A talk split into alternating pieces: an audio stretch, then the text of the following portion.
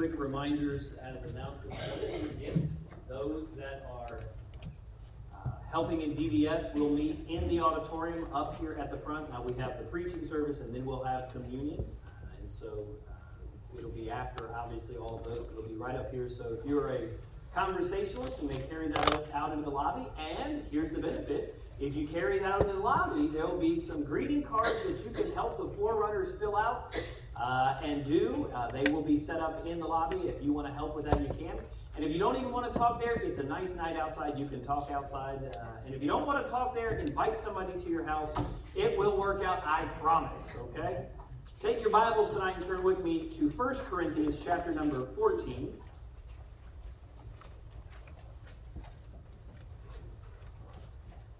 We have service this evening, no service next Sunday evening. As a reminder, on Father's Day we have family time, like we do on Mother's Day, Memorial Day, and then we'll do it again on July the 3rd in anticipation of the 4th of July, Independence Day.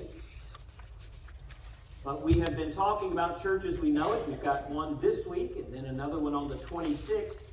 And then, Lord willing, and the foot holds, Brother Mike will be on for July 10th and 17th, is what we had talked about. Uh, and if that doesn't work out, I've got plenty of churches we know it that I can plug in there, but we're hoping that his foot gets back to well strength enough that he can sit here. I'm eagerly anticipating the closing, and what we're going to do is give him two weeks so he can review and then close the entirety on biblical stewardship. We're anticipating that as well.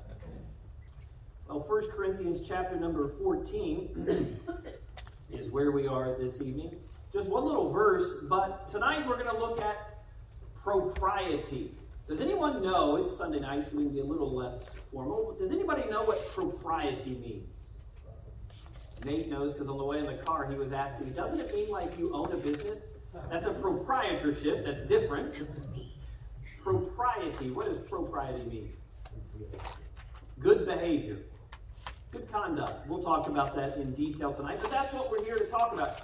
Does the church have a philosophy on your good behavior? And the answer is yes, we have a philosophy of how we expect business and people to conduct themselves or the propriety that they demonstrate one to another on a regular basis. Do we put this on a big placard and say, these are the rules of propriety? No, it's more of a philosophy as we'll study tonight. Look in verse number 40, just one verse. We'll read it and then we'll pray and jump into the preaching tonight. The Bible says, Let all things be done how? Decently and in order. Yes, decently and in order. Let all things be done decently and in order. Father, help us this evening as we come to this topic of propriety, our conduct, our behavior. And yes, as a body joined together through the Lord Jesus Christ and every joint fitly placed, there is a way in which we should conduct ourselves as members of that body. Lord, we have two extremes that we often see in good churches. We have the strongly legalistic group, and then the licentious liberty group neither is helpful or healthy for the believer.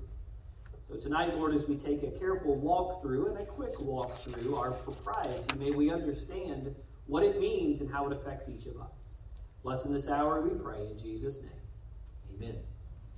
Paul's statement here in verse number 40 comes as a de facto closing to this letter to the Corinthian church filled with Christians who are at various different stages of their Christian growth. In other words, if you were a believer at Corinth, if you were in that church, you would literally look around from member to member, from house to house, and you would see various different levels of growth in that church.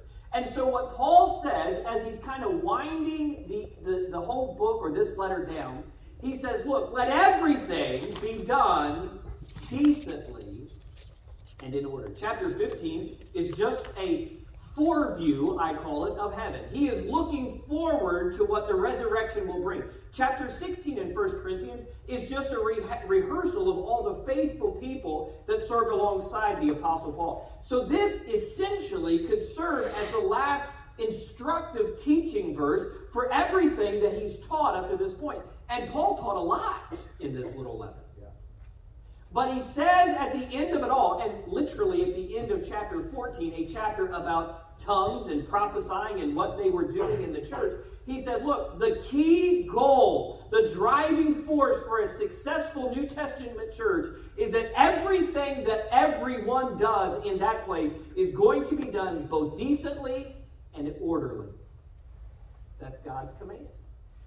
And that's what we try to follow here as a church as well. This was a church that was full of pride and were excusing sexual immorality. This was a church where spiritual gifts were being used improperly, and there was rampant misunderstanding of certain key Christian doctrines that Paul had clearly taught them. The apostle wrote this first letter to the Corinthians in an attempt to restore Corinth to its foundation, Jesus Christ. And our philosophy of propriety always is always going to try to drive us back to or keep us anchored to our Savior and foundation, the Lord Jesus Christ. Decency and orderliness combined into one word could be the word propriety. So tonight we'll look at that philosophy. Let me say this also as we set to uh, look at this topic this evening. No one at this church can mandate your behavior. Well, I mean, Pastor, you could guilt me into it. Right. I could probably guilt a lot of people into a lot of things. That would make me a horrible man and a terrible pastor. Yeah, right. I can't mandate your right behavior. Yeah. I can't make you do it. I have a hard time making myself do the right things most days, much less being able to make you do that which is right. But we can as a body, as an organism, have a philosophy that will help facilitate your thinking on, about propriety. What is propriety? Let's define it specifically tonight. It is the state or quality of conforming to conventionally accepted standards of behavior or morals. A second definition would be this the details or rules of behavior conventionally or corporately considered to be correct. Sometimes in the corporate world, you'll walk in and you'll say, This place has a certain culture to it. Well, that's what we're talking about. That's what propriety is. How do they conduct themselves? How do they behave themselves? Have you ever considered how you behave yourselves in certain areas, what it does and what it means to others in this body? Well, if you haven't, then you're not thinking with clarity in the orderliness that God desires. You're not thinking in a realm of propriety. Third, as a definition, we could say it is the condition of being right, appropriate, or fitting. So I ask then are there agreed upon norms for believers both in behavior and belief? Are there agreed upon norms? I mean, that's what propriety is. Are there some things that we should have agreement on and how we conduct ourselves? And the answer is, of course, yes. if that is true, then, how should our philosophy read? Hint, I wrote it on the top of your outline. You can see it there. And uh, you'll have to forgive me a little bit tonight. My voice is a little tired. I sang tenor in the choir tonight. And I tried to keep up with Keith, and I couldn't. So, sorry. Here's what that philosophy would sound like Here's what we would believe we conduct ourselves, as you read it there on your outlines, we conduct ourselves in biblical modesty with proper manners in the spirit of meekness. That's us. You say, good, close the book, let's go home. Well, let's talk about those areas. Because if I'm going to conduct myself in a right way, in a right manner, in a right fashion with other believers, then we're going to have to have some agreement on these things. And there's a lot, as Edward likes to say, and I never have quite figured out what this means, there's a lot of niggledy bits that are included in this. I think it's a South African term for minutia or garbage. I don't know. Let's begin first with the simplicity of modesty. The simplicity of modesty. Say, man, are you serious? You actually called it the simplicity of modesty? There is nothing simple about being modest in the modern world. No, actually, it's quite simple. We are the ones that complicate. Yeah. Galatians 5, verses 13 and 14 say this For brethren, you've not been called unto liberty, or you have been called unto liberty, excuse me, only use not liberty for an occasion to the flesh, but by love serve one another. For all the law is fulfilled in one word, even this Thou shalt love thy neighbor as thyself. In other words, it's one encapsulating thought, Paul says. He tells those Galatians, You have been called to liberty. You are free to make choices. However, those choices cannot be an occasion to the flesh. They cannot cause you to fall into sin. They cannot cause you to falter in this walk with the Lord. Modesty is to be the standard for all Christians at all times. The key to understanding what constitutes modesty in dress, in particular, is to examine the attitudes and the intents of your heart. Those whose hearts are inclined towards God will make every effort to dress modestly, decently, and appropriately. Those whose hearts are inclined towards self will dress in a manner designed to draw attention to themselves with little or no regard for the consequences that come to them or to others who see them.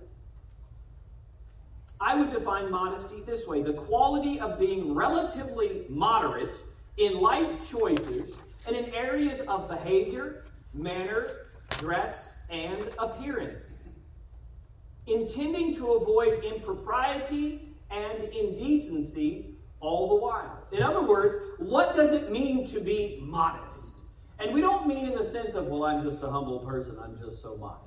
That's not what we're talking about. I'm talking about in the sense of the world that we live in. What does it mean, especially in the realm of dress? And that is the tough one, isn't it? It's not the only one, but that's certainly the difficulty. Well, let's look first at the fact that there is a need for modesty. There's a need for it. A list of rules tonight will not be our guide. We don't have a rule on skirts in this church.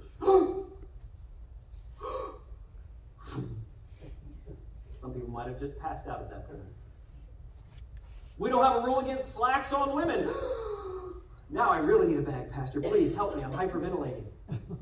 None of those are bad, but we don't have a guideline. We don't have somewhere posted in the office on the back of one of our office doors what all of the these and the thous and the shouts and the don'ts are for what you wear. In other words, we go by the guide of the Word of God, and that is you have liberty, but do not dare use that liberty as an occasion to the flesh. You answer to God for that, not me. Not as your under shepherd, as the, under the chief shepherd. I will give an account for your soul. And if I see a pattern of problems, well, then I have to intervene at certain points. Here's another thought, just so the ladies don't feel left out. We don't have a rule on earrings, long hair, or beards on men. Hallelujah. Getting my ear. No, we don't have rules on those either. In other words, sometimes when we hear this conversation come up, it's just like, well, girls, it's time to get you on this one. That's not my point. I'm just bringing to the forefront what the Bible process is. We have standards. There's clearly, when you walk into this place, a different standard. There is a different philosophy of operation, home to home to home, that walk into this place, that worship in this place, than many other places that you walk into. If you go to Kroger Field for a football game this September, you will see a different dress standard, hopefully, than what you see here. You will see a whole different crowd. Why? Because their version in the world of modesty is going to be different than ours. It's just going to be different. By the way, there are some churches that have rules on all those things that I just said. Good churches, good people. Well, you should too, Pastor. And my question always to someone that asks me to make them a list of rules is why? What would my rules do for you that this book can't? Amen. Instead of telling you which style of dress is allowed, we encourage each believer to live graciously towards one another. That does not mean that there are not times, there are not photos, videos, or other ways in which the whole family is touched by a brother or sister who goes beyond Christian liberty and into fleshly, licentious living, where I, as the pastor, do not have to sit down with that man, woman, boy, or girl and say, I think for holiness and for our church's healthiness, you should not engage in this or should not wear that anymore. You say, Have you had to do that? Occasionally. You're a jerk. I might be. I try not to be. I try to be an overseer. That's my job. My job is not to call balls and strikes. My job is to make sure that everyone is wanting to live holy and that they are clear that when they are not wanting to live holy, that we want them to live holy. That's my job. By the way, modesty is not just what you wear. It includes how you speak, what you promote, what you consume, and what you display. Social media has opened a whole new world on modest behavior. Pastor, I never knew those words would come out of my mouth. I can't believe I said that. Well, you weren't moderate. You didn't express modesty. You took an occasion of the flesh in the liberty that has been granted to you in Christ. We are relationally fellowshipping in this earthly sojourn as members together of a spiritual body. Therefore, I'm going to recognize that my actions will impact you and your impact actions will impact me. That's the thing that we're driving towards here. That's why there is a need for us, especially fathers in the homes, to make sure, as husbands, to make sure that there is a family standard that is not violated willy nilly. The argument is age old. Is it men's fault for being aroused through their eyes, or is it the woman's fault for wearing the immodest thing? Uh, I bet we'd get 50% one way and 50% the other way. and the answer is you'd both be right. Men need to guard their eyes. And ladies in the area of dress need to guard their bodies. Paul, addressing strong and weak Christians over meats to idols, addresses well this idea of propriety, and I think it applies to modesty. In 1 Corinthians chapter 8 and verse 9, he says this, But take heed lest by any means this liberty, what liberty? Christian liberty. This liberty of yours become a stumbling block to them that are weak. Now, I will say this as well, just at least on the fashion front. Ladies, I understand it's hard to find clothes. It's hard to find clothes that make you look nice, that are modest in both length and fit. I get it. I hear it all the time when I go shopping with Jessica. Now, I don't like shopping. I'm like the guy that just sits out there. All right, when you're done, tell me you're done. And but I will go with her because I preached on this morning, spending time with your wife. And so when I do, she'll come out, or at some point she'll go, Ugh! There's no good Christian designers of clothes that are look good and are modest. And the answer is, she's probably right as a non fashion guy, I don't understand that. But the point is, I know the frustration is real. But I also know that through careful effort, we can make sure that we are modest in the things that we do. So there is the need for it, but secondly, there is the nature of it. So, what are we talking about exactly? The question that I'm always asked is this Pastor, how far is too far? I mean, do I have to dress like Maria in The Sound of Music when she was in the convent? I don't know. How do you solve a problem like Maria? I don't know. I mean, you know, carefully, apparently. Some of you got that Sound of Music reference. You're welcome. Let me ask you this, not in the area of dress. What words are immodest? And in what context are they immodest? My wife and I have this conversation all the time. We have three little boys at home. There are certain words of bodily functions that when they're said, three little boys go, but mommy doesn't want to hear it because they're not appropriate. It doesn't denote propriety. By the way, this, if it's not good at home, at the dinner table, or in the house, for our family, it's not good in the Sunday school classroom either. You see, uh, when we talk about modesty, we always get hung up on what we're wearing. And the answer is modesty is being moderate in every area of our behavior and living. It's very simple, and that is I'm going to make sure as best I can not to be an offense to someone else. What words are immodest? In what context are they wrong? What length of skirt or what tightness of a garment is too short or too tight? I, by the way, always like answering like the great Supreme Court justice did in 1964 when he gave his ruling on pornography. He said this I'll know it when I see it. I put that in your notes there. That's a good phrase to live by. How do I know the nature if something's modest or not? You'll know it when you see it. My job is clear to give oversight to the flock. I'm an overseer, and when I oversee something that is not holy or healthy, I know it and I must intercede. That is not to say that pastor is the arbitrary gatekeeper to all things that are pure and not in both clothing and conduct. The great irony is that most believers who are walking with God know what is modest and what is not including, by the way, with the rare exception, those who are violating their Christian liberty. They know it. Look what I can get away with.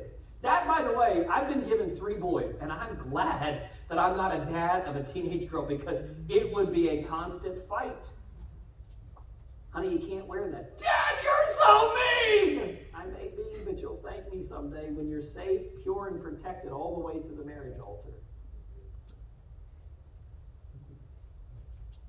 By the way, just as an aside, I'm raising three boys in this church. I tell them always to do what dad does when talking to women look at their eyes.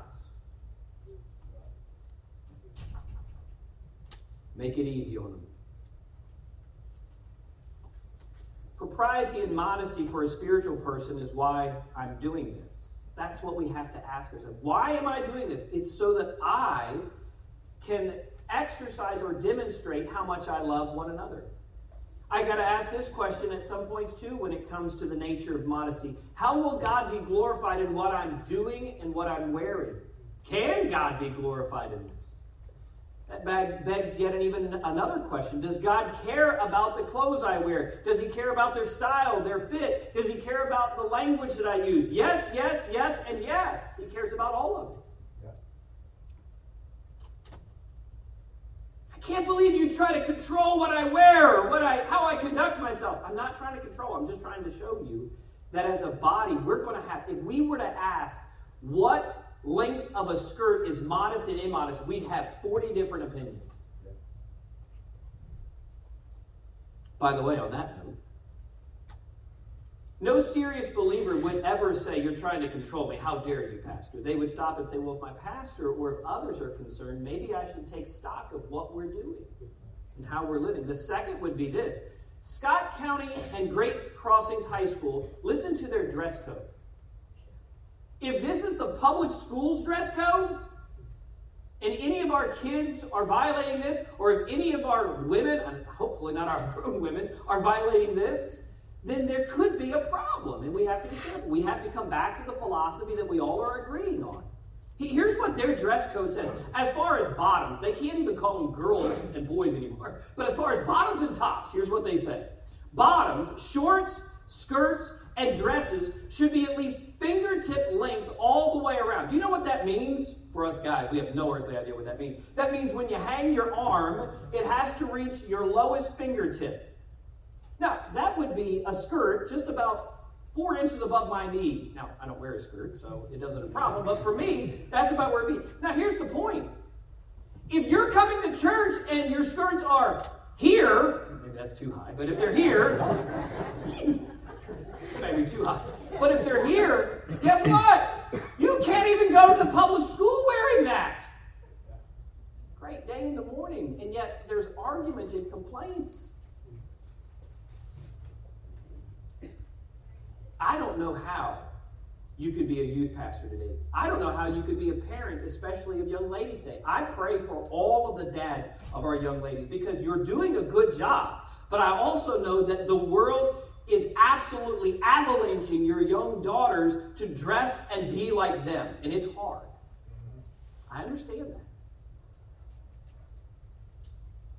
Here's what they go on to say holes should fall below the fingertip length or be covered or be covered, excuse me. Pants, shorts, and skirts should be worn at least to hip height. In other words, you can't drop them below your hip. No saggy or droopy pants. That's my favorite line from all their dress code. Worn will be permitted regardless of what is worn underneath. No pants wore below the hips, they say. This is the public schools guideline. Here's what it says on their tops tops should completely cover the midriff, including the sides. No belly shirts. No off the shoulder, crop top, one shoulder, halter tops, or belly shirts can be worn at any time. Straps on a shirt must be three fingers wide.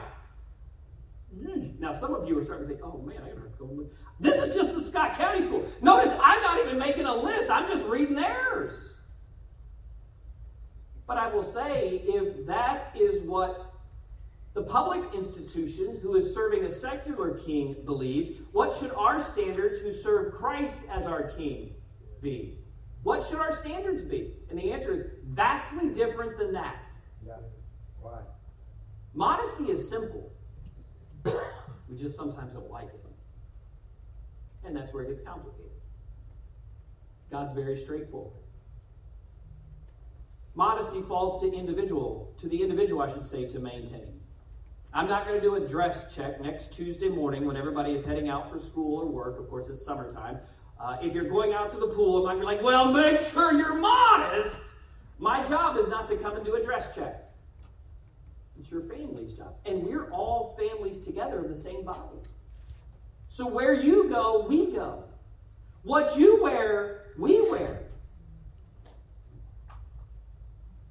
Philosophically, we would all agree as part of this body that we want to practice modesty in our living standards so as to encourage and edify or build one another up. The second aspect of propriety then comes in our statement of this the significance of manners.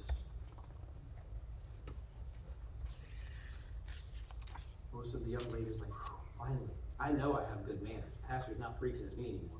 I wasn't preaching it to begin with, but my job is to warn every man and every young lady.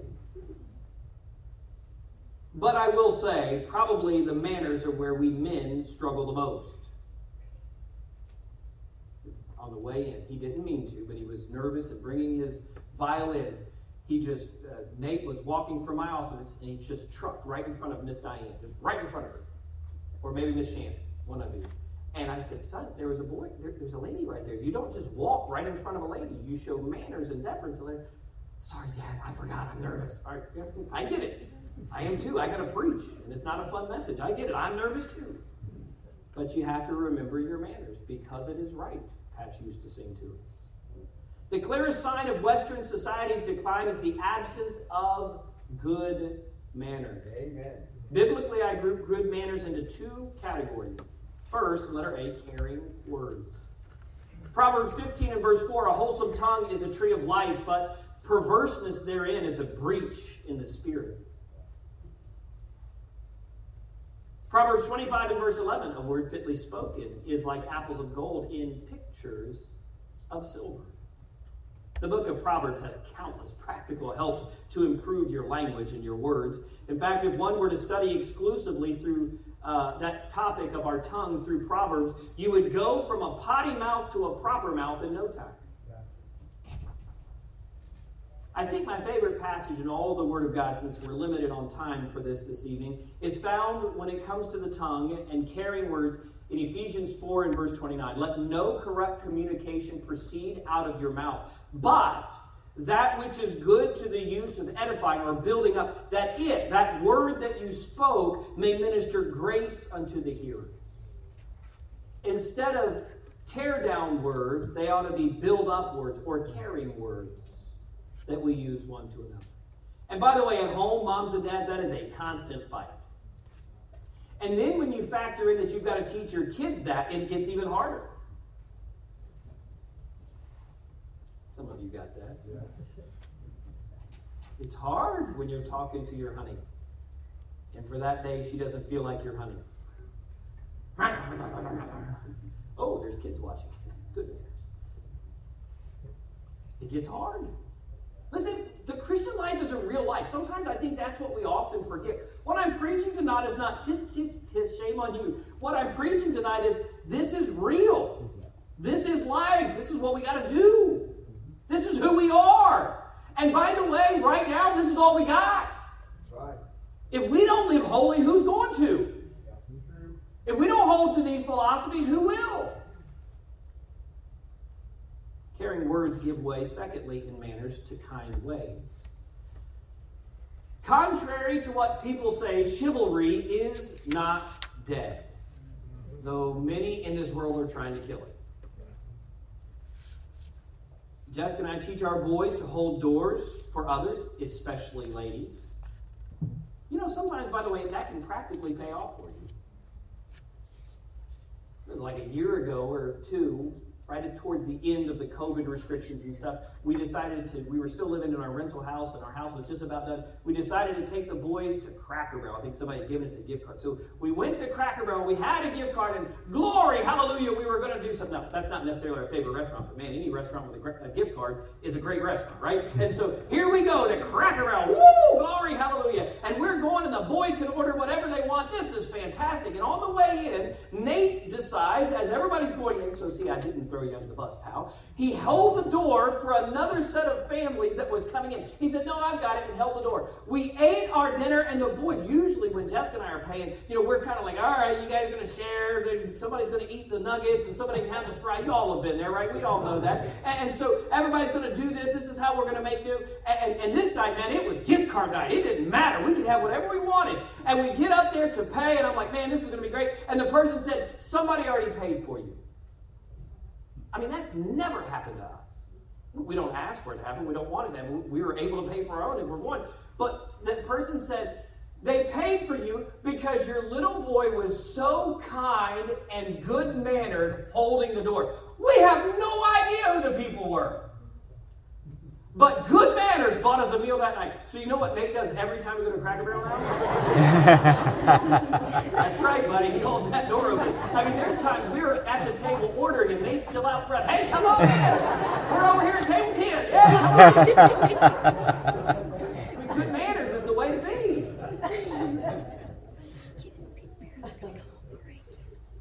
We teach our boys to always respect a woman. We teach our boys to respect authority. You know, there used to be a time when the authority was mm, right. I can tell you that even in the 14 years of pastoring since planting this church, there have been times, even as a pastor, where I have been told, You're wrong. My family member is right and you're wrong. Now, if I'm wrong, I'll admit it.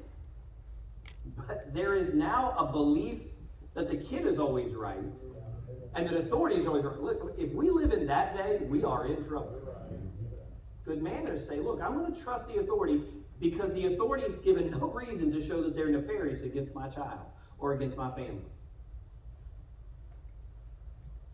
There's something else you should pay attention to. When a lady comes up on the platform to sing, what do we on the platform do? Stand up. Why? It's good manners. If the president came in, you'd stand up. Well, that lady to us, because she's ministering to us and because she's a woman, deserves our respect, so we stand up. We expect our kids to say yes, ma'am, and yes, sir. No, ma'am, and no, sir. Well, that's just antiquated. I know it's as old as the Bible, being polite and showing good manners. By the way, if you catch our kids say yeah, no to you, we expect, Jessica and I both expect that you would say, you mean yes, ma'am, or no, ma'am? No, I don't do it to your kids. They're not my kids. But I'm giving you carte blanche permission to say to my kids, yes, sir, or no, ma'am. Yes, sir, yes, ma'am, no, ma'am, no, sir. That's what my kids are supposed to say. Why? Because as they grow up, they're going to have a respect for those who are in authority over them. Philosophically, it's what we believe as a home, and philosophically, it's what we should believe as a church. Here's the idea of kind ways. Ephesians 4 and verse 32 Be kind one to another, tenderhearted, forgiving one another, even as God, for Christ's sake, hath forgiven you. Kindness is the attitude that we should operate under. Proverbs 11, verse 17, here's a thought to the men. The merciful man, the kind man, we might say, doeth good to his own soul, but he that is cruel troubleth his own flesh. Boy, that's true, isn't it? We're watching it play out in the progressive wing of the Democratic Party right now. Cruelty, the monster eating itself. Those who are cruel trouble their own flesh, and they may be allowed to be cruel for a little bit longer, but not forever. The merciful man doeth good to his own soul. Have you ever been kind to someone with no possibility of being repaid? When you leave that instance, you feel far better than the person that received your kindness. That's what that verse teaches. By the way, ladies, it's true for you as well. Proverbs 31 and verse 26. She, speaking of the godly woman there in Proverbs 31, she openeth her mouth with wisdom, and in her tongue is the law of kindness. Not the law of bitterness, not the law of gossip, not the law of backbiting, but the law of kindness. Galatians 6 and verse 10 As we therefore have opportunity, let us do good. Let us be kind, we could also say, unto all men, especially unto them who are of the household of faith. Now you see why these are parts of our philosophy. It's not just the simplicity of modesty, but it's also the significance of good manners. This brings us finally this evening to the secret. How do I do this? Be meek. The secret to being modest, the secret to having good manners, is to be meek. Do you know what meekness is? Meekness is not weakness, as we've heard. Meekness is power under control. Right, right. My blue car has a V6. And when we drive down Lyle Road, if I wanted to, I could run that puppy up to 85 miles an hour. It's got the power to do it, no problem.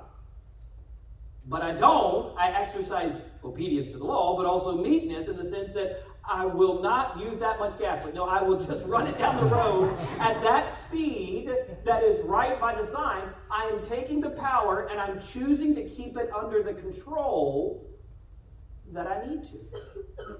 That's meekness. The secret to being modest is to be meek. The secret to having good manners is to be meek. I will not demonstrate good manners towards another person if I think I'm better than them and I live like I'm better than them.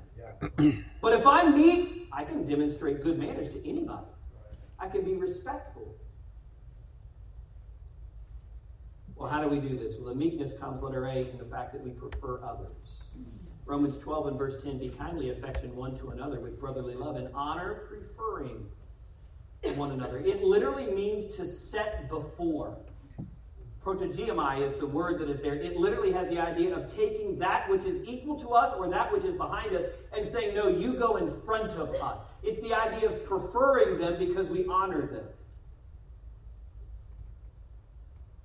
Do you honor others? If you do, then you'll be careful what you do, what you say, how you live, where you go. The secret of meekness is the fact that we prefer others, but the, the second one, letter B, is our problems are opportunities. Meekness teaches us that whatever problems come up are really just opportunities to work together to the glory of God. Now, I'm going to say this. I worked for a company once where no one was allowed to say the word problem until the day they laid off 1,400 people in one day, and then that company had a lot of problems, right? You had to use the word issue or trouble. You couldn't use the word problem. And then they lost every ability to uh, maintain employment, and they had a lot of problems. A lot of lawsuits, too, by the way. That's not what I'm saying. It's not that we don't have problems. We do have problems. But when there's problems between each other, when there's difficulties that we come into, philosophically, we say, I'm going to demonstrate meekness toward you. I'm going to take what power or liberty is mine. I can dress this way. I can talk this way. I've got no problem with it. And I'm going to say, no, I'm going to, I'm going to put that in control. And instead, I'm going to, instead of making it a problem, I'm going to make it an opportunity where I can deny myself and lift up my brother, whether they're stronger or weaker than me, who knows? Where I can lift up my brother in this area or my sister in this area. Colossians 3, verses 12 and 13 say this Put on, therefore, as the elect of God, holy and beloved, bowels of mercy or kindness, kindness, humbleness of mind, meekness, long suffering, forbearing one another, and forgiving one another. If any man have a quarrel against any, even as Christ forgave you, so also do ye. So, our philosophy, then, in closing, of propriety, say, stated dis, uh, succinctly, would be, as I said in the beginning, that we would conduct ourselves in biblical modesty with proper manners, all in the spirit of meekness. I hope on a message like this, we all understand the heart of the pastor in preaching it. I have no one in mind, but I have all of us in mind. In the sense that philosophically, this is what we believe. If this is what we believe, that's how we ought to behave on a day to day basis. Let's take some time to pray this evening. Deacons, you can come ahead if you want for the uh, communion time. We'll pray, piano will play, and then we will distribute the elements this evening as we participate together in the Lord's.